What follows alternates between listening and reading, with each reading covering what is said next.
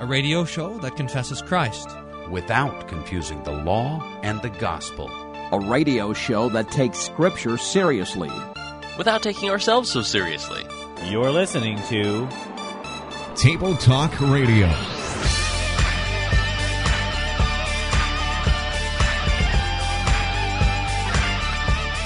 Have you completely dedicated every part of yourself to? It? And I said, Well, what's the answer? And she says, That's the trouble. The answer is always no. I said, Well, let's ask the question a different way. Has Jesus given everything for you? Has he dedicated his whole life to you? Has he invited you into his heart? And the answer to that is a glorious and gracious and conscious, freeing, comforting yes.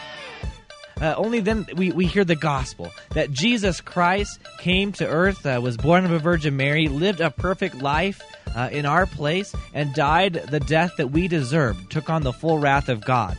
All that was done for us so that we could be called righteous and holy in the eyes of God. That's not going to help with the Who Wants to Date a Seminarian hotline right there. Sorry, everyone. You're listening to Table Talk Radio, everyone's favorite Lutheran theological game show. oh, you you asked forgiveness first. what is that saying? before we even start. It's it's easier to ask for forgiveness and permission, or something like that. Yeah, you. Uh, although you never know, this could be the greatest show that we've ever recorded, and then you wouldn't actually need to apologize. It's not hard to beat our greatest. I wonder. I wonder what our listeners think our greatest show is. If you have an opinion on the matter, let us know at questions at tabletalkradio.org of your. I guarantee favorite. it's not the first show we did. uh, what did we do for our first show? Didn't we talk about heaven and and things of that nature? Can't even remember. Yeah. Anyway, I blocked it out. It's one of those repressed memories. well, uh, along with every other show that we do. All right. Well, uh, we have a, a, a, decent lineup in store for you today. Uh, after doing buzzwords and email, uh, we're going to pl- play Kakga. Is that right? Oh yes, that's right. The casual apologetics conversation game. Well, we're actually going to play Ten Commandments in the News slash Kakka. So, so we have super another game. super game. That's right. So Ten Commandments in the News, Kakka. That's not then, really. That's not really different than than the Ten Commandments we play every time. You know, because we always do this little thing of trying to work in the conversation aspect of it. I like that the way it goes. So we read a new story, we guess what uh, or we don't guess. We identify which of guess. the Ten Commandments that it has to do with, and then we uh, we talk about how we would speak the gospel uh, to the person in the story or to a person reading the story, something like this. So yeah, it's a nice game. I like it. All right, and then we're playing Name That Theologian. Uh, yes, for you, I've got four theologians all talking about the doctrine of conversion. So, uh, so we'll see how you do on that. Good. Well, you know what the time is now? No. This is Eric, the truck driver, and I love Table Talk Radio. Without theological buzzwords, I could never understand Johann Gerhard. All right, that means it's time for buzzwords. And this is the part of the show where we give each other words, theological buzzwords, uh, to each other, define what they mean, and then the other person has to work in the word in the natural conversation. Up to 500 points available for this. And uh, my theological buzzword for you, Pastor, is exegesis. Yeah. This is a word uh, that means to draw out. And so this is what we're talking about when we're talking about uh, drawing out the meaning from the biblical text. Th- this is a word that can be applied for anything, but in theology, we especially mean in uh, drawing out the meaning of the text. Now, the the uh, opposite of this is might be a future buzzword someday.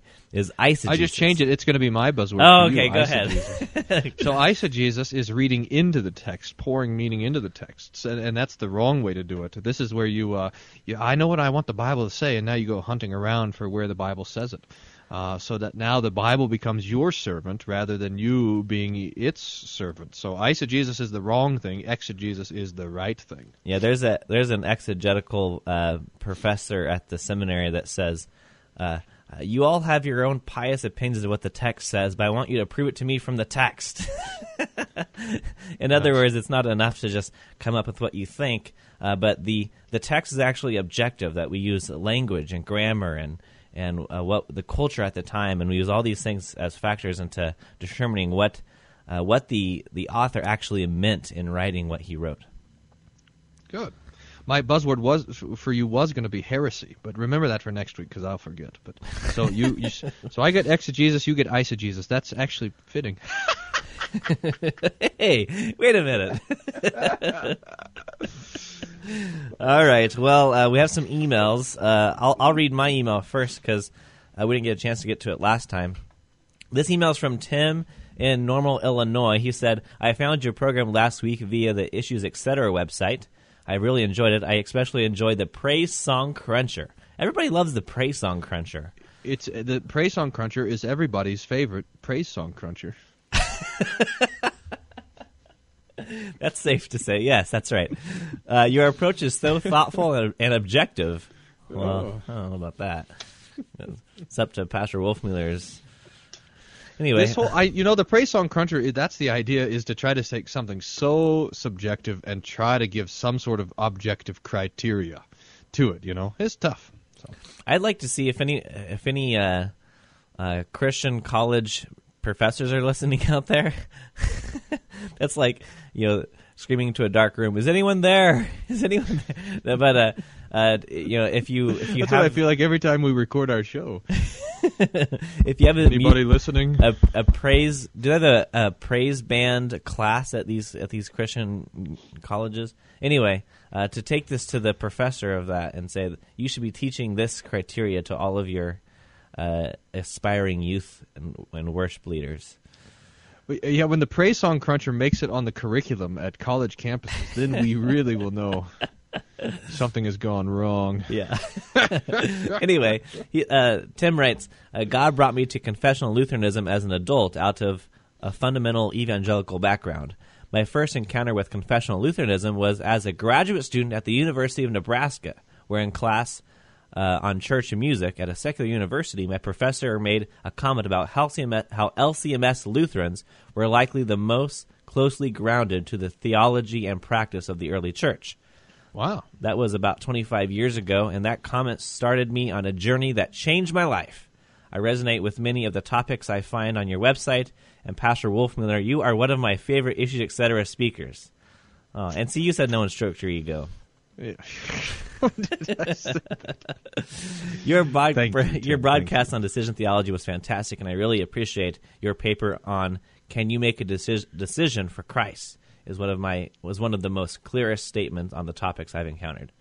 All right, thanks, Tim in Normal, Illinois. we appreciate no your kidding. email, and that's That's that's, a neat kind. neat uh, a neat story to you know you go to a secular university and taking a class on on church music and.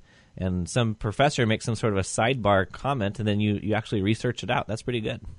I, it's amazing to me that this professor at a secular university knows better about the Missouri Synod than we Missouri Synod folk do. That's true. Hmm. That is interesting. Very telling. Okay, do you have an email too? I do. This is from Mike. It says, "Oh, it's addressed to you, Evan." It says, "Youth Speaker Cruncher should be renamed."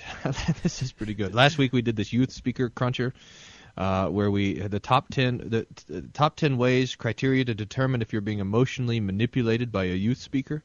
Uh, and Mike has a suggests a new name for it. It should be renamed Table Talk Listener Punishment Hour.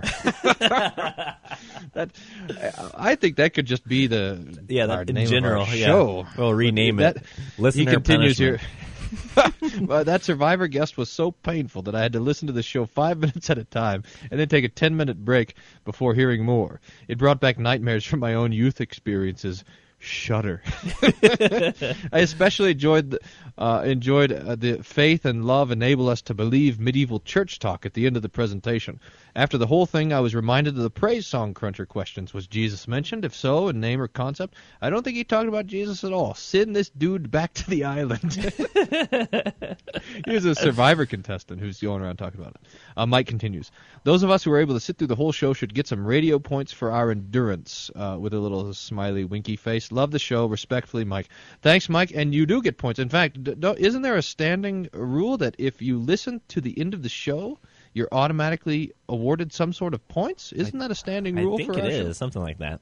100 points if you listen to the end. So Now, in case you missed that, you can go on our website at tabletalkradio.org and listen to that show where we talk about uh, what was it? The uh, how to tell you're being emotionally manipulated by a youth speaker, and uh, we we we kind of ragged on that guy Austin Carty, who is a uh, uh, a former contestant of Survivor.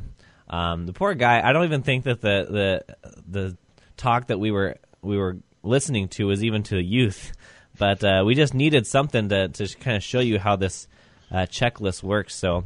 Uh, we're happy to do it again, though. If you if you have some sort of a, a, a youth talk or youth gathering presentation, sermon, if you will, that's been recorded, send it to us, and we like to run it through and, and give some more exposure to this uh, this checklist for for youth speakers. Yeah, I think this is uh, this has the potential of um, uh, of being similar to the Praise Song Cruncher, although nothing quite captures the magic of the Cruncher. but uh, th- this criteria to determine emotional manipulation, I think I think we'll be able to do some more things with that. So uh, so stay tuned for uh, for more in upcoming shows. Yeah, we would like your feedback on the on the criteria. Uh, if we can shape this up a little bit, we'd be happy to do that. Before we go to this break, and, and when we come back, we'll be playing the Ten Commandments in the news super game with casual apologetics conversation game.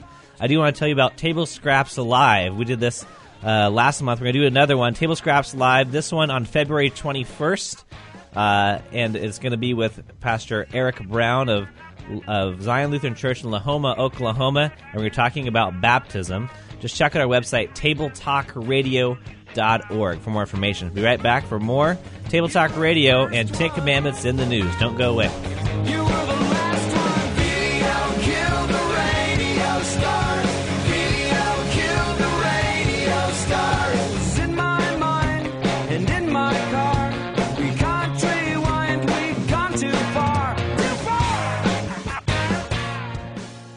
You're listening to Table Talk Radio. Serious theology. Seriously bad hosts. Hi, this is Evan Goeglein. Thank you for listening to Table Talk Radio. Have you ever wanted to be a radio clown yourself? Now you can with the Table Talk Radio Reformation Glee Club membership. This is my favorite Reformation Glee Club. Really? Tell them how we uh, sign up for the Reformation Glee Club. Yeah, why don't you tell them that, Evan? Oh, well, you just go to our website at tabletalkradio.org and click the support tab. Why don't you tell us uh, the different levels? Uh, yeah, why don't why don't you tell them that? Okay, well, there's the radio clown, the table talk radio pietist, the iron listener, or the theological bull rider. Yeah. Why don't you tell them what we get? Uh, yeah, why, why don't you tell them that? well, if you sign up for the Reformation Glee Club, you get table talk radio points for every dollar you donate. Oh, nice. Love those radio points. We really do appreciate all the support for Table Talk Radio so we can continue to bring you everyone's favorite Lutheran theological game show. Pastor, name that tune. Oh, th- uh, is Ice Ice Baby by Vanilla Ice, isn't it? Nope. Oh. Um, I don't know if it's not that. Are words coming? Oh, wait, wait, wait. I, I've heard of this song.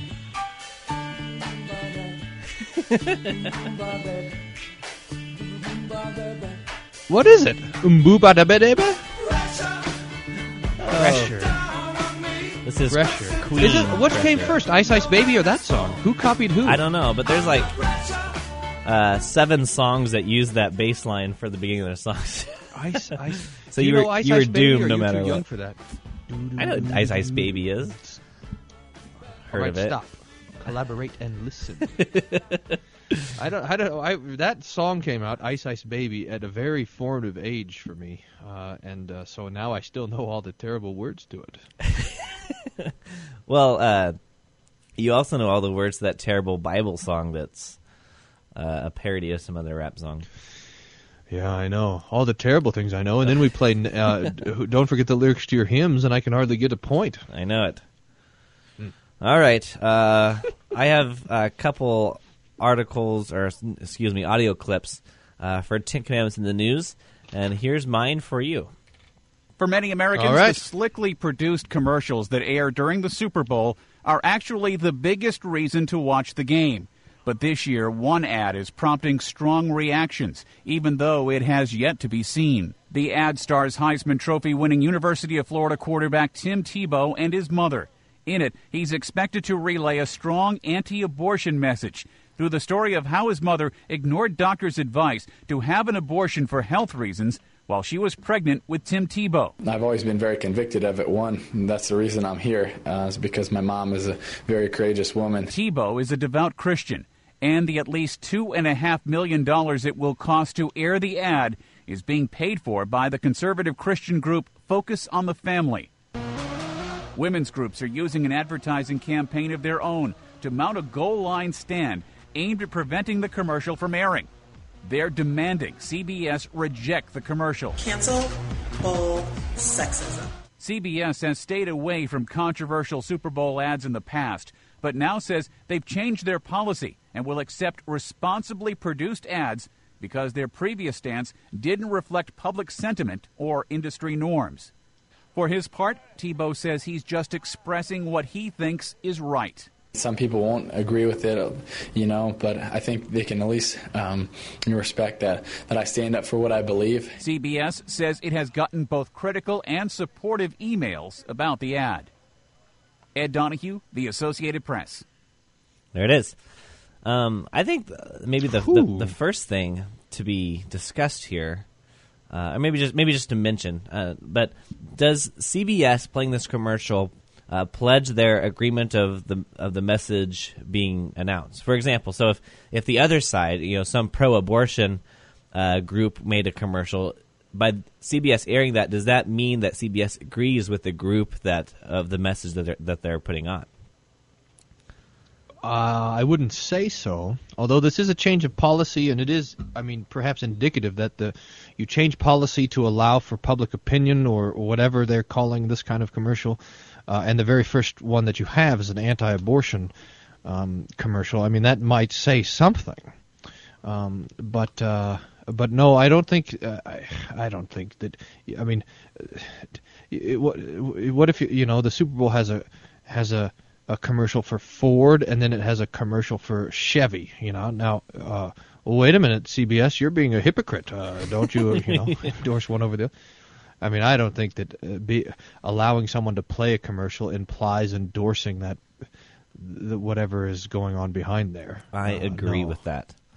Now Tebow here just wants to make a, a commercial of, of what he believes. You know, he wouldn't even be here on this uh, on this planet if uh, if you know his mother had an abortion like she was advised, and so now he wants to make a commercial about it. Now, uh, what do you make of of the opposition now that says uh, that CBS is being sexist for, for allowing this, and, and abortion in general being sexist? It is good that to have this debate. I think. I mean about about abortion, and it needs to happen in the public policy. And it is a moving story. Perhaps why this is getting so much uh, flack is because this is really quite a compelling story. It's similar to the pro-life story uh, advertisement that the uh, some pro-life Catholics put together.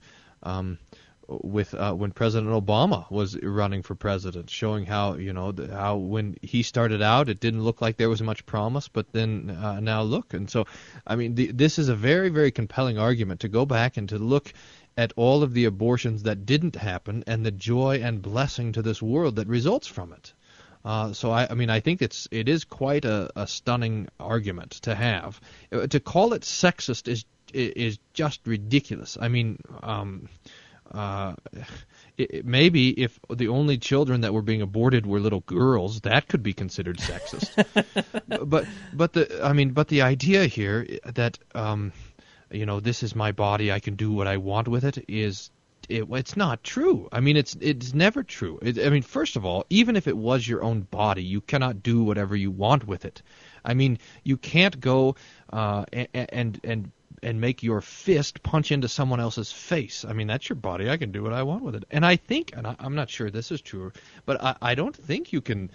Uh, there's got to be some sort of limit, at least there ought to be, on the the uh, mutilation you can cause on your own body without cause. I mean, I don't, I don't think it's legal to uh, uh, to go and cut off your arm or something like this, is it? I don't even know. But anyway, it's not the point because it's not your body; it's your baby's body. You can't do what you want with some somebody else's body just because it's inside of yours. It's a child in there. So this, the whole idea that this is sexist, I I mean, it comes from this idea that uh, the the kind of uh, perverted feminism that says that men and women are the same, and so to be the same, men don't have babies in their wombs. Uh, so now women cannot have babies in their wombs. It's just uh, it's just really fantastically morose, perverted logic and thinking. There's nothing sexist about it. Okay, why don't you address the question of the Ten Commandments, and then I have a specific question for you for the uh, casual apologetic. Blah, blah, blah.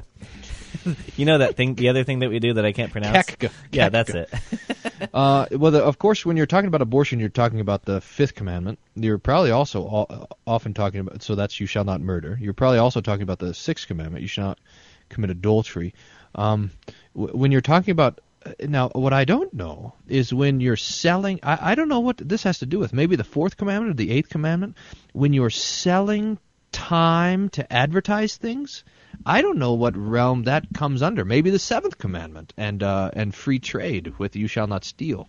So so the whole idea of of selling advertising, I'm not sure what commandment that falls under. Um, Are you saying it's wrong to sell advertising? No, no, I'm not saying it's wrong. I just don't know because you know the commandments put everything in this universe in order, and I'm not sure how that fits into the order. I think if Ah, you're I see. buying and selling something, it would be the seventh commandment. Now, you know the abortionists uh, will use the argument that this is a confusion of church and state, so they think this is a fourth commandment issue. Uh, but clearly, that's not the case because there's nothing religious about not killing babies. I mean, th- that's not that's not like a subtle doctrine that is in the creed. It's ju- everybody knows that who's who's as a human who's a human being. Right. Uh, so Okay, so let me let me ask you this question for the apologetics part of this game. Um, you, you you bump into someone who is uh, for abortion, and they say they actually make the case that uh, that that the unborn child, the, the fetus, they make the case that it is not a human life. It's it's not life. How do you respond? Uh, well, this is great. You, I mean, to say, well, when does it become alive? When when does that baby become uh, alive? What is the point of uh, uh, of of life? When, it's uh, when it takes its first breath, when it um, when it takes its first step, when it has its first word. What, what, in, in other words, we there's this continuum from from conception all the way to to old age, and it's just I mean it's one little step uh, at, at a time. So to say, well, when does when does life begin, and and to have that discussion, I think is very very important because every mother who who has a baby in the womb ready to be born, who th- this baby is dancing around in their bladder and this sort of thing. I mean, mothers know the personalities of these babies before they're born, so people know that this is a person there. Yeah, so to ask this question, where where does life begin? Uh, I think gets to the point of it. Yeah, I want to come back to this uh, after this break, and then uh, we will uh, continue on with your news clip for my consideration of Ten Commandments in the news because I need some points. We'll be right back on Table Talk Radio. All right.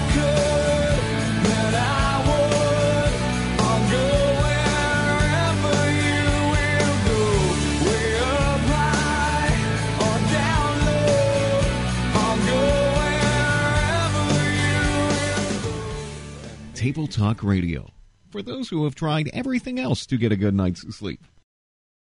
Can babies be baptized?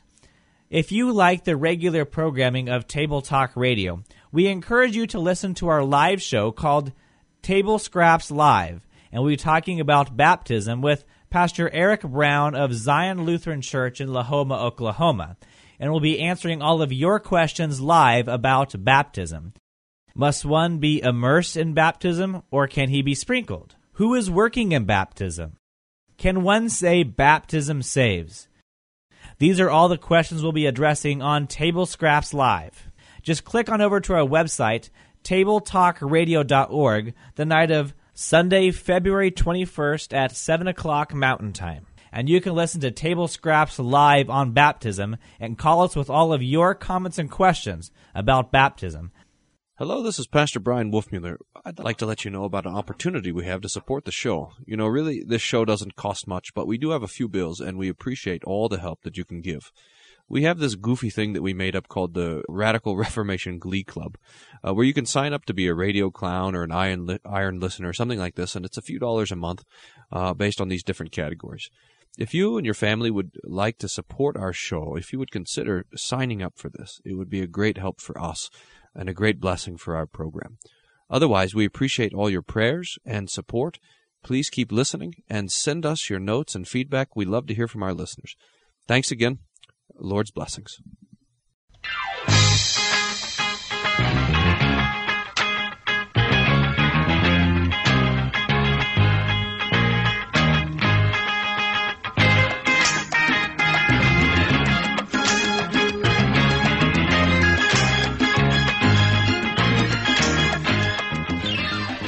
Table Talk Radio, Evan Goeglein, Pastor Wolfmueller, theology, fun. What else do you need? Welcome back. We're gonna. I got a long list. you don't really want to know that. Ten Commandments I tell in the you, I- news. yeah, I, we were talking about abortion and this uh, Super Bowl ad, and this this whole question of abortion really, I just, I- am almost to the point of not understanding it. It it, it makes me, uh, it the the logic of the of the pro-abortionist just or the arguments they make no sense to me at all. I I mean I can I stretch and stretch and stretch to try to understand it just a little bit, and I just I can't. So I apologize if I'm a little bit rough on, around the edges on this thing, but it makes no sense to me at all. Yeah. Well, I mean, I think you you, you were right with your uh, discussion with, um, uh, sorry, with your When does life begin? When does life begin? Yeah, thanks. Uh, because uh, you know, is it when you know they're born? But here we have so many instances of, of babies being being born prematurely. And you have to wonder what is the difference between that baby who was born, born you know, uh, a month early and a baby who has not been born but is still at the same stage of life in the mother's womb. I mean, there's there's nothing. And and, and you know, what stage is it? do You know, uh, that the, the, the the fetus has a heartbeat. I mean, it's really early. and I mean, it's just like, so what? I, I I think you're right. You know, at what point does life? You know, I think essentially we want to determine when life begins, because if we can put our hands on it, we can always put our hands on when life ends too. And so, you know, here we have, uh, you know, some, uh, you know, relative who who can't really contribute to society. Uh, they're they're homebound, they're they're bedbound, and and they they're just waiting on our on our attention. You know, we have to actually serve them like God said that we should, and we don't want to do that. And so we- we'll talk about euthanasia then. Well, yeah, there's this really goofy idea that if someone if someone's life is dependent on another, then they're not really alive. That's crazy. I mean, I don't know how my life, uh, and and maybe I my my life, I and I think I'm alive, but my life depends on so many people, and and it, without all these people taking care of me all around, uh, I would certainly be dead. I mean. Goodness, I don't think I could. If you dropped me off with our friend Andy on uh, the island, you know, uh, and come come pick right. up my bones in a month or whatever. So of course, uh, our our lives depend on on other people from uh, when we're in the womb, when we're children, when we're adults, when we're old. Uh, we we always depend on other people. Yeah, that's good. Okay, well, uh, I suppose you want some points for this. I'll give you Oh. 200 points for your your answer there. Okay. All right, I've got a news story for you. I actually have a transcript of uh, the the president of the United States talking to the Boys and Girls Cl- Club about Christmas. So it's a few months back, December twenty first. Uh, and uh, and so here I'll read the transcript of the conversation. I, I should have got the audio for this. It makes it more intriguing radio, but see how old fashioned I am. Yeah, give me a second while I get my pillow. Here the president says, the one thing I think that's important to remember is that even though there's a lot of fun at Christmas, you know, you got especially when it's snowy like this, so it's pretty outside. You got the Christmas tree, you got the Christmas cookies, you got presents. You know, I think the most important thing to remember is why we celebrate Christmas.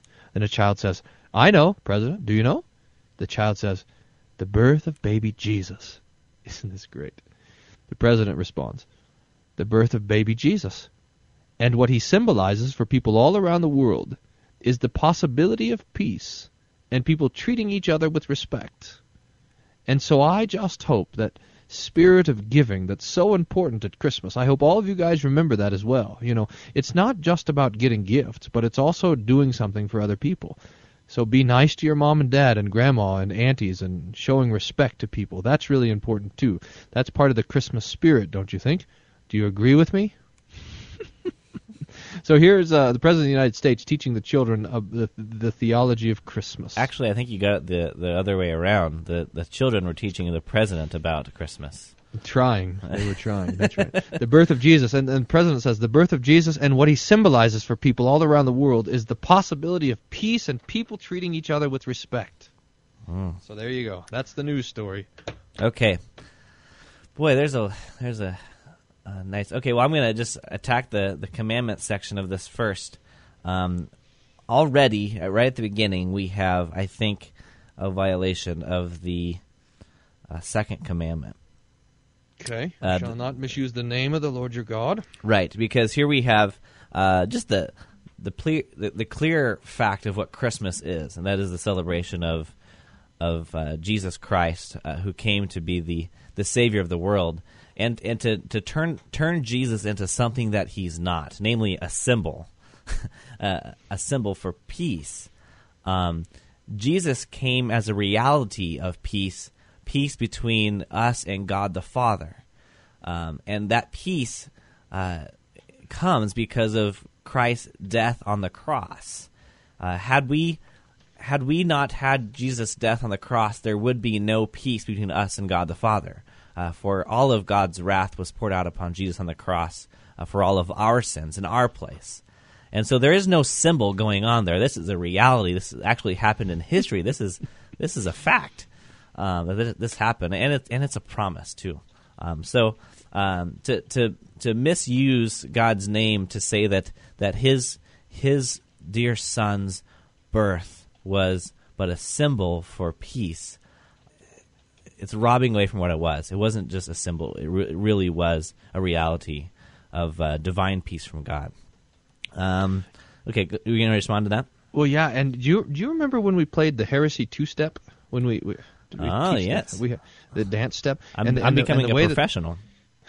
the way that, the way that the heresy two step worked is you you took a, a a thing, a word from God or a, a real thing, and then you abstracted it. You took the the slide back into abstraction, and then you could wiggle around each direction you want. That's it. This is precisely the dance that the president does. I mean, it's just it's so clear. He's a, the person of Jesus, and then you say, "Whoa, that's not safe." So I got to slide back into abstraction, and Jesus now has to be a symbol. And if Jesus is a symbol, then I'll take him to symbolize this, whatever my particular agenda is, and you can take him to symbolize that.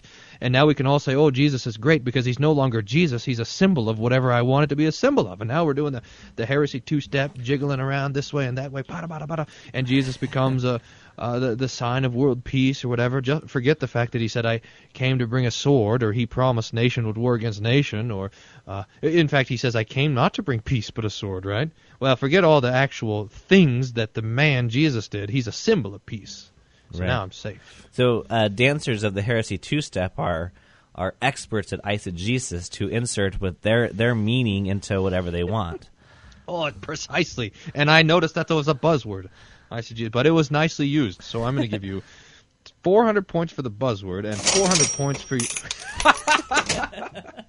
and 400 points for your take on this news story, giving you a total of 800 points. Good.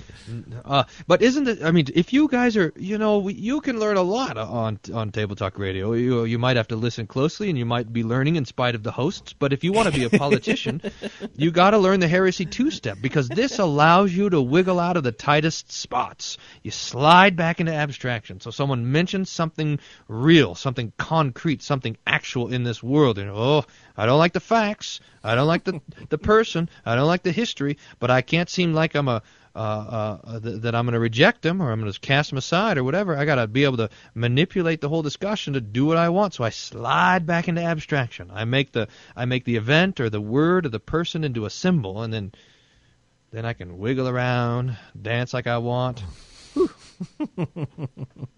The, you know, the children go on. They say, uh, "Why do you? Uh, why?" Uh, one of the child children here says, "I know why we give gifts to other people." And the president says, "Why is that?" And the child says, "Because the three wise men gave gifts to baby Jesus." oh man! And the president says, "That's exactly right." But these three wise men, the reason, and then a sign they wanted the world wall. peace just like Miss America. Well, listen to this. You know, the three wise men, if you think about it, here are these guys, they all have money, they've got this wealth and power, and yet they took this long trip to a manger to just to see the little baby, and now it shows you just because you're powerful, you're wealthy, that's not what what's important. What's important is the kind of spirit you have. So I hope everyone has a spirit of kindness and thoughtfulness, and everyone is really think about how they can do for other people, treating them well, because that's really the spirit of Christmas. Does everyone agree with that? Yes. He's turning these children, poor children, into ideologues. There, here they are. They know the history of the thing, and it matters to them. He says, "Oh, no, no, no. Let's abstract this thing. Let's make it mean whatever we want it to mean." Blah blah blah. This is really, ah, terrible. So did I miss any commandments there? I mean, we have about 40 seconds here. Are there any commandments that you could see that would apply? I don't know, but I mean, the commandment that comes to my mind is the commandment where Jesus says, "If anyone causes one of these little ones who believe in me to sin." Uh, it'd be better if a millstone was thrown around his neck and he was thrown into the depths of the sea. I mean, to to to go and to and to teach bad theology, especially to little children, is a very very bad thing. And you have to know that these children will remember forever the time when the president of the United States came to talk to us about Jesus and the wise men. And here's the other bad thing: is that uh, Christian people will hear this discussion from the president and say, "Oh, you know, look at what I. Oh, of course, the president's a Christian and not a Muslim like all you guys think, or whatever." the president is can't be bound by these sorts of names, Christian or Muslim or anything like this. He's got to make all this stuff mean whatever he wants it to mean to himself. So, this is a pretty, it's a pretty bad deal here. Man, I'm all worked up. Ah, you always get worked up when we do things like this. Well, we need to then bring uh, Ten Commandments in the News to a close and get ready. I need to get psyched for Name That Theologian to get more points. Let's take a look at the score. Evan with 800, Pastor with 200. Uh, and we'll, and high blood pressure. we'll be right back.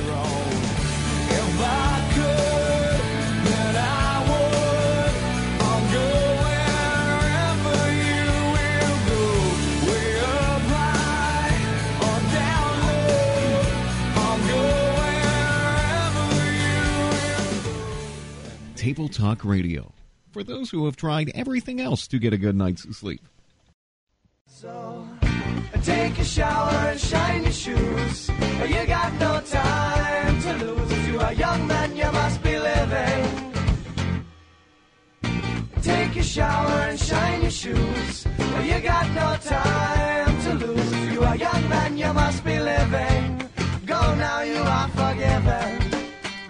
Welcome back to Table Talk Radio. Name That Theologian is the last segment of the program. Hey, don't you want to play Name That Tune on that one? Uh, the General by uh, I Dispatch. forgot. Dispatch. You, I, I sent That's a Pastor great text song. message. I said I need one more bump song, and uh, he sent me that one. So that's why he's so eager Take to play Name That Tune. shine He picked it. You got no time to lose. I don't know why you like that song so much. Okay. Instead of uh, listening to Pastor Wolfmueller make uh, instrument noises with his mouth, uh, we're going to be playing uh, Name That Theologian. Hey, put your mouth to good use, would you? All right, you ready? Here's the first quote. Name that theologian. You got 200 points on the line if you can name who this is. And uh, the score, by the way, is 800 uh, to 200. Uh, I'm in the lead, but go ahead. You're no, I, you aren't going to be able to guess this person because I don't even know. But let's give it a shot, shall we? okay. For this reason, we shall now relate furthermore. Oh, by the way, these, all of these quotations, you have one quotation per theologian, and they all have to do with the doctrine of conversion. Uh-huh. One quotation. One quotation. I think so it you should be worth more than 200 thing. points then. Fine. Make them worth 2,000 each. I'm not worried. For this reason, we shall now relate furthermore from God's Word how man is converted to God, and how through what means, namely, through the oral Word and the holy sacraments, the Holy Ghost wants to be efficacious in us, and to work and bestow in our hearts true repentance, faith, and new spiritual power and ability for good, and how we should conduct ourselves towards these means, namely, the Word and holy sacraments and how we should use them. Okay, this is really good. Uh, this person is talking about uh, that. That's from, from from Romans. That faith comes from hearing, and hearing by the word of God, and so that uh, our forgiveness and all all, all of our uh, uh, all the gifts that God gives us happens through the Word, whether that be through the spoken word or through the Word attached to the sacraments, baptism and the Lord's Supper. Uh, but the point is that this is how God works. He, he promises Himself through through the Word that, we we can never trust anything from God apart from His Word.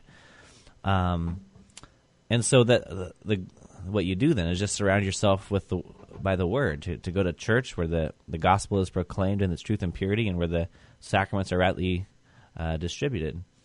And so we don't want to turn church into anything else other than, than giving out that word. Now, as far as the theologians, I this is tough on on one. I want to think of some some good uh, Lutheran theologians uh, like Walther, maybe even Luther himself. Um, but I'm not. I don't even know how anything to go on here. Uh, so I, I, don't know. I'll just guess. I guess is it Walther? CFW no. Walther? Okay. No, no. It, but it is Lutheran. This is actually from the Formula of Concord. Oh, okay. Uh, question two on free, or Article two on free will, paragraph forty-eight. So maybe Chemnitz was putting this kind of stuff together. There's a written by a, a group of guys. You see, uh, the Formula of Concord was. So. Now, you, now you, we preface this segment by saying that these are quotations about conversion, and so. Um, uh, how does one receive faith? How does one, in essence, get converted? It's by the word. And so uh, to talk about there's all these evangelism programs going around. Oh, we're going to do evangelism, and you can even you know hire people to come come in and talk about evangelism. Uh, but this is why we play this game we just got done with, isn't it? The casual apologetics conversation game. That uh, all you need to do is learn the Ten Commandments and the Creed. That that is to to proclaim God's word, the law and the gospel. And if you can do that, uh, then you can do evangelism, so to speak. That's right. Now, but there is a different doctrine of conversion that we have around today, and I'm going to kind of, through these quotes, trace the development. So we have in the Lutheran doctrine the biblical teaching that conversion is cause. There's two causes of conversion: God's Word and the Holy Spirit. And God is working through the Holy. The Holy Spirit is. What did I just say? God's Word and the Holy Spirit. So the Holy Spirit is working through God's Word to convert the will of man. Now, uh, a third thing is going to be added in in this next quotation. So, are you ready for that? Yes. Quote, Here three causes of a good action concur the Word of God, the Holy Spirit, and the human will, assenting to and not resisting the Word of God. Okay, well, uh, so here we have we have more added to the equation, don't we? No longer is it just uh, God's Word, the Holy Spirit, this issue of human will. Now, it is maybe interesting to note here that that the discussion of the human will isn't active, but it seems to be, well, maybe it is active to not resist. I guess that's passive, isn't it? Yes, but she the will is here is admitted as one of the causes. See, so rather, and what's so fantastically interesting here is that rather than the will being the very thing that's being converted, it's the will who is working wi- as a cause of a good action, especially mm-hmm. of conversion here. It so, is. Yes. Hmm. You have a guess on this one? Two thousand points. Uh, okay, I'm gonna guess uh, Pastor Bryan Wolfmueller. No, um, uh, this this was you said this back in your days of uh, evangelicalism, didn't you? Oh yeah, yeah. Well, no, no, we're not yet there. Cause, okay, because right, evangelical right. has only two th- two causes. Uh, God, the God, God's word is not part of it, but we're we're not there yet. So okay, to so, have three causes is uh is is older than that. Okay. Um, I don't know. Someone see, I, I think names like Finney come in, but that's still too too late in the process here. I I don't know who is this. This is Philip Melanchthon. Ah, uh, that's right. This is why, why Melanchthon gets maligned. He was kind of the second generation Lutherans, and here he allows for man's will to have a part in conversion. It's in his Loci, written in 1543. All right, we're on to the next one, though. You ready? Here, I want to I want to move through some of these because I think we're going to end in a good spot if we can squeeze it in. So, All right, three minutes. Here you go. Quote. The expression of our Savior, many are called, but few are chosen, Matthew 22, is very improperly interpreted, and we've corrected that earlier. There will be no ambiguity in it if we attend to what our former remarks ought to have made clear, namely, that there are two species of calling. For there is a universal call by which God, through the external preaching of the Word, invites all men alike, even those for whom he deigns the call to be a savour of death and a ground of severer condemnation. Besides this, there is a special call, for the most part, God bestows on believers only when by the internal illumination of the Spirit he causes the word preached to take deep root in their hearts. Okay, so let me see if I am correctly understanding what this person is saying. Is this person saying uh, they didn't use the word elect, but that the the God's word um, does its work to the elect to save, but for the reprobate, so to speak, um, they would it, the, that same word causes to harden the heart and, and to and to damn. Is that is that what that person's saying? Yeah, that is. Eh, But the main, you're right. But the main point then too is that now there's this wedge driven between God's word and the Holy Spirit. So the God's word goes out universe is the universal call, but there's a special call which taken it Ah. happens internally. So you have the external universal call of the gospel preached and you have the internal special call of just the Holy Spirit working directly on a person's heart. Ooh. Oh, this Yeah, so, so, so this is now the seed of the separation between uh, the Holy Spirit and God's Word in the work of co- uh, of conversion. Hmm. Mm. Ooh, you got me. Uh, Mm, mm. I think this should be this should be worth a million points. Okay, one million points. Okay, I don't know. this is John Calvin. Oh, I should have guessed that. Uh, I was I thought you had Calvin. it when you were when you were rolling around the word election. I was you I was thinking Calvin, but I, I thought you were going on these. Uh, I don't know. Okay, yeah, I, I should have I should have got that. Well, we have about a minute left. You want to try this? Oi. Or you want you want to extend this? Yeah, well, let's do let's do a special podcast extension of this because we got we have one more quotation with one more theologian, which brings the doctrine of conversion all the way from Luther to where we are now, uh, and it shows really the differences and, and what we face. But but maybe just to wrap this all up, the the what we have to know is that conversion is not our work. It's not. It's not something that we do. It's not something that we accomplish. It's not, not something that we can boast in. We have no part of it. It is the work of God on us in His Word by His Holy Spirit.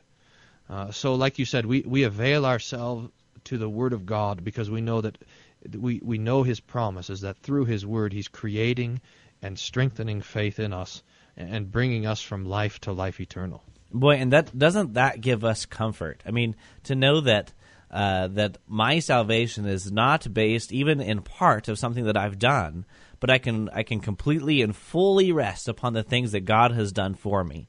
Uh, for if you know, we had to evaluate whether we're really saved, really going to heaven, or even that we're really forgiven based upon uh, did did I do this thing right? There's there's always the thing is if it's 99% God and 1% you, the 99% doesn't really matter, does it? Because you're always going to be questioning was the 1% good enough? That's right. We are not sent by God to exegete our own emotions or our own heart, but rather to exegete His Word. And when we do that, we find that He loves us and that He spares not even His own Son, but gives Him up for us uh, so that we might have eternal life. That wasn't all that good. Um, I'll give you 500 points though, because I feel sorry for you. Uh, making the final score still uh, 700 to 800. Uh, I'm in favor. But listen to the extended version of this show. Uh, if you're listening on the radio, uh, go to the website, tabletalkradio.org, and click the podcast. This is show number 84, and you can listen to the rest of this, uh, rest of the theologians, um, and, and figure out who who is this uh, talking, and uh, we'll finish up there. Okay, thank you all for listening to Table Talk Radio. Where the points are like the role of man's will in conversion. They simply have no part. They're, it's useless. Don't trust your points. Don't trust your points.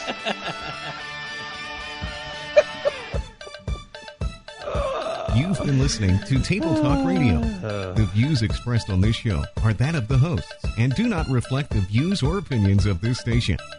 We would like to answer your questions concerning theology, the scriptures, or anything else. Send your questions to question at tabletalkradio.org or leave us a voicemail message 866 851 5523. Be sure to check out our website, tabletalkradio.org. Thanks for listening, and tune in again next time to Table Talk Radio. Whatever. Just press the button. A special a special reward for all of those who stuck it through to the end and then some. Oh, yeah. Uh, this is the Oh, extended extra- extra edition points. of Table Talk Radio. Uh, okay, well we couldn't we didn't have time to finish this game. Uh, name that theologian uh, conversion theology style. Uh, but we have one more theologian, and I have a good feeling about this one that I am going to get it. Is it still worth a million Uh, dollars per per one, or a million dollars? A- million, a million dollars. What?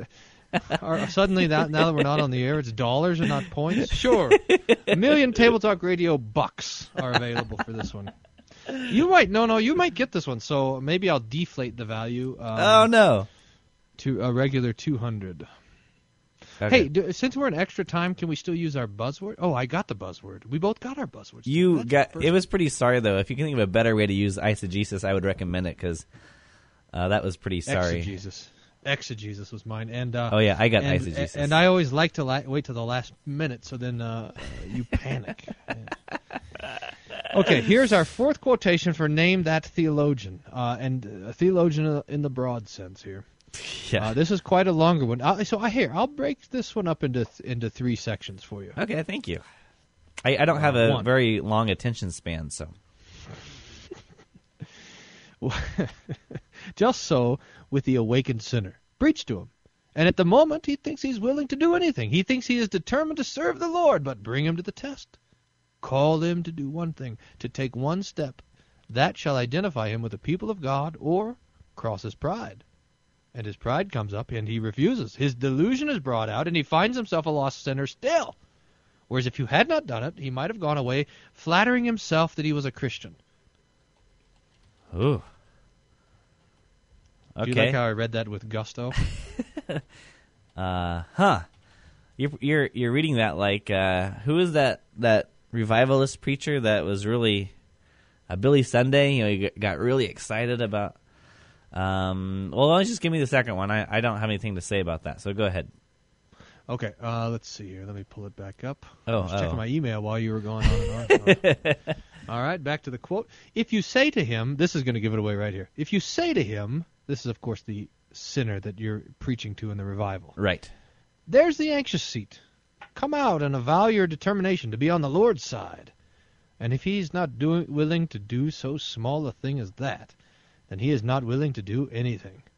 And there he is, brought out before his own conscience. It uncovers the delusion of the human heart and prevents a great many spurious conversions by showing those who might otherwise imagine themselves willing to do anything for Christ that in fact they are willing to do nothing. Ooh, okay. So this anxious bench um, is the tip off, right? Yes. Uh, so what was the what was the role of the anxious bench that they got kind of emotionally charged while they were while they were up there, weren't they? So you're preaching and you say, "Hey, are you going to be wi- are you going to become a Christian?" And then the idea is now you got to give people something to do so that they can point to something that they did that w- marked their determination to become a Christian. So the anxious seat was in these revivals they would have these benches sitting up front and they would say, "Okay, you're going to be a Christian? Stand up, come down to the front, sit here at the anxious seat. Uh, we have a gift packet for you or whatever, you know." Pray and speak in tongues and all this uh, stuff would happen at the front there. So that's the anxious seat. Okay, so I'm thinking this was used. Um, obviously, so we're looking at Great Awakening, I think preachers, right? So we have like uh, Finney, uh, maybe George Whitefield, um, maybe well, the, he John Wesley wasn't a uh, a uh, Great Awakening preacher, but No, no. he did he now did now this. you, by the way, are going to get in trouble with all of our uh, with all of our because we have this big, strong uh, John Jonathan Edwards following. Oh, yeah, the- the. Jonathan Edwards. And so you better not call this the Great Awakening, but rather the Second Great Awakening, because Oh, Jonathan oh, Edwards yeah. was the first Great Awakening, and this guy was a Calvinist. He would have he could have never even dreamed of saying anything like this. So this is so this is Second Great Awakening with all those guys that you mentioned before. okay. Okay, now here's the third one. This is going to blow your socks off. This is just a continuation of the same quotation. The church has always felt it necessary to have something of this kind to answer for this very purpose. In the days of the apostles, baptism answered this purpose. The gospel was preached to the people, and all those who were willing to be on the side of Christ were called on to be baptized. It held the now listen to this. It baptism held the precise place that the anxious seat does now Oh my goodness. as a public manifestation of a determination to be a Christian. Oh my goodness. um, okay, so uh, this person doesn't understand baptism whatsoever. Uh, baptism is a sacrament, which uh, is a means of grace. Uh, We talked about this earlier in the show, didn't we? That uh, that God's word is far back. yeah, I know. Um, uh, that, that, that that baptism uh, bestows the forgiveness of sins because uh, that's what God's word says it will do, and uh, God's word doesn't lie. Um, and so what they're doing is paralyzing how uh, how you know the the people in which the apostle the apostles preached to uh, would then go to baptism and receive this forgiveness which they were being which they were preaching about. Now what now what this uh, uh, second Great Awakening uh, preacher is doing here is now saying uh, the modern day equivalent is this anxious bench. So it's it's the response, and so you, you preach, and then uh, for those who respond, the the forgiveness is there. So this is just classic uh, decision theology stuff, right? and classic in the capital C kind of sense of classic. I mean, this is the this is the this is the origin of it. I mean, this is so so now we've traced the doctrine of conversion through throughout this last segment here. So first you have Luther. Conversion is uh, God's word and the Holy Spirit. Now Melanchthon comes in. Conversion is God's word, the Holy Spirit, and man and man's will. Then Calvin comes along and he separates God's word from the Holy Spirit. And now, when you get to this anxious seat business, you just have conversion as the result of man's will and the Holy Spirit working internally. That's just, I mean, it's amazing. And and and the this understanding of conversion is what's all around us. It's with revivalism, decision theology, evangelicalism, uh, every sort of moralism, Roman Catholicism, all of this. This is conversion is the Holy Spirit uh, and man's will working together. Hey, do me a favor and uh, read the first one just real quick, since we're not, we don't we're not under these terrible constrictions of time anymore. Uh, read that first one just real quick for me. The first quote or the first part of this last one? The first quote. Okay, let's see. Uh-oh. Where is it? Uh, Aha. okay. For this reason, we shall relate furthermore from God's word how man is converted to God. How and through what means, namely through the oral word and holy sacraments, the Holy Ghost wants to be efficacious in us to work and bestow in our hearts true repentance, faith, and new spiritual power and ability for good, and how we should conduct ourselves toward these means and how we should use them. That quote? I don't think that was it, but that's all right. Oh, you wanted the first part of this other guy. Okay. Here. Oh, yeah, yeah. That was from the Formula of Concord, the first part in our game. No, I'm Oh. yeah. Sorry, I'm looking for the first quote of this uh, of this last Wasn't that one nice, you're giving though, me. Formula of Concord? Okay, I'll give it back to you. I was like, that's not that's not right. You- Just so with the with the awakened sinner, preach to him, and at the moment he thinks he's willing to do anything. He thinks he's determined to serve the Lord, but bring him to the test. Call him on to do one thing, to take one step that shall identify him with the people of God, or or cross his pride. And his pride comes up, and he refuses. His delusion is brought out, and he finds himself a lost sinner still. Whereas if he had not done it, he might have gone away flattering himself that he was a Christian. Uh-huh. Now, when you first read that, I was le- leaning towards uh, uh, James Kennedy uh, because he had this thing where he, you, you know, would, which would be more of a double predestination theology, but he had this thing where you had to really ask this person questions to find out whether they were really the elect, because you would, wouldn't want to dare say something like uh, Jesus uh, has died for your sins if they're not elect. And so you, you, but I don't think that that's not what's going on, especially light of the second two quotes. Um, I'm going to say Charles Finney on this because I, uh, it's definitely in that setting, it's in that time period, and, and Charles Finney was kind of the preacher that kind of uh, came out with this uh, uh, decision theology. You know, he would put it. I think it was. I think it was Finney that put it. You know, God has has cast his vote his vote for you. The devil has voted his vote against you. Now it's up to you to decide. And so it really puts salvation uh, completely in, in in man's hands. And so if you want to be saved, uh, it's up to you. Okay, am I right? Yes. All right. You're right. You're right, Charles Finney. This is his. Oh, here, let me pull it up again. I was checking my email again. Sorry. Could you pay this pay is from attention? his. We're doing a this is from radio show lecture- here. Lectures on revival. Ah, Uh, and this is what exactly what he says. He's talking about how you do a revival and why it's important. So it's amazing, isn't it? Yeah. Now- Charles Finney. He Ch- Charles Finney could have possibly had, and this is really saying something. He could have possibly had the ugliest face of any theologian. Except It for Pat- just so severe. Except for Bryan Wolfmueller. right. Charles Finney had, like us, a face for radio. He he he looks kind of like uh, he kind of looks like Charles Darwin, who like who was lost at sea for a couple years. I overlaid the picture of Charles Darwin and Charles Finney. Why are all these guys named Charles? It Makes me slightly uncomfortable since that's my first name. I overlaid their faces, the Charles Finney and Charles Darwin, and they do. They, I mean, they have very similar facial structures. And when I overlaid them like that, I thought, "Hey, look at that! This is a missing link."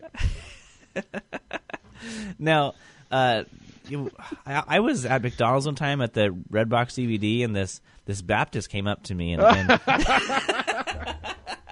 Hey, I've heard that story before. okay, that's your About story. Twenty times. No, no, maybe we should uh, we should tell. The, uh, but you know, when we when we talk to people who say that you know I I made a decision for Jesus, um, of course we're not trying to say oh you're not really a Christian. Uh, of course not. But what we're arguing about is is how that person became a Christian. You know, if if someone uh, came to the point where they would say some sort of you know you have the sinner's prayer right uh, that you know I asked Jesus into my heart this kind of stuff. The the fact of the matter is. Uh, in order for a sinner who is born as an enemy of God, in order for someone to ever say that prayer, they've already been given uh, faith by the Holy Spirit to say that prayer. You know, no one could say Jesus is Lord except by the Holy Spirit. And so what we're saying is is that God alone does all the work for your salvation uh, by His word. So upon that preached word, uh, so so these. Uh, these preachers just say too much. They they need to just proclaim the gospel, then stop. No, don't go on about now. If if you want to become a Christian, uh, you you have to come forward with the with this prayer. You have to raise your hand. Everybody, close your eyes. Raise your hand if you pray that prayer after me. You don't have to do that. So just just preach the gospel. I know. Yeah, that's right. But see, look, this is precisely what Finney is worried about, isn't it? He says if you do that, you let people live in the delusion of their uh, of their of this comfort that as if God has done everything and they don't have to do anything. And that is the the, the danger for Finney is not having is the illusion that you're a Christian. And the way the only way to know that you're a Christian is to show this dedication that you've made yourself, which is uh, so. I mean, I, you're right, but Finney would say that you're what you're saying there is precisely the problem. It's why we have so many people thinking they're Christian but not, because we have not called them to exercise their faith in, in an act of their own will. Uh huh. So Yeah, it's crazy and think- deadly and terrible. I think the problem that faces uh, us with Finney is the same problem we have today: is can we trust that God's word does what it says it will do? And so we don't have to, you know, put put new Christians to the test or anything like that. We can just proclaim God's word, trust it will do what it says it will do, and no longer be be judging uh, the effectiveness of the, of the preached word by by these human human standards of measurement by by the number of people that are there, but by you know the amount of money that's coming in or uh, the successfulness of some sort of program, but rather to just do what God told us to do to preach the word and administer the sacraments. That's exactly right. There's nothing left to say to that, but amen. All right. Well, you made it through to the end. Congratulations, everyone. And uh, tune again next week to Table Talk Radio. Uh, of course, right here on tabletalkradio.org. Uh, on February 21st, you can listen to Table Scraps live on baptism with Pastor Eric Brown from Zion Lutheran Church in Lahoma, Oklahoma. You can listen live and call in with all your questions about baptism. See you next time. Goodbye.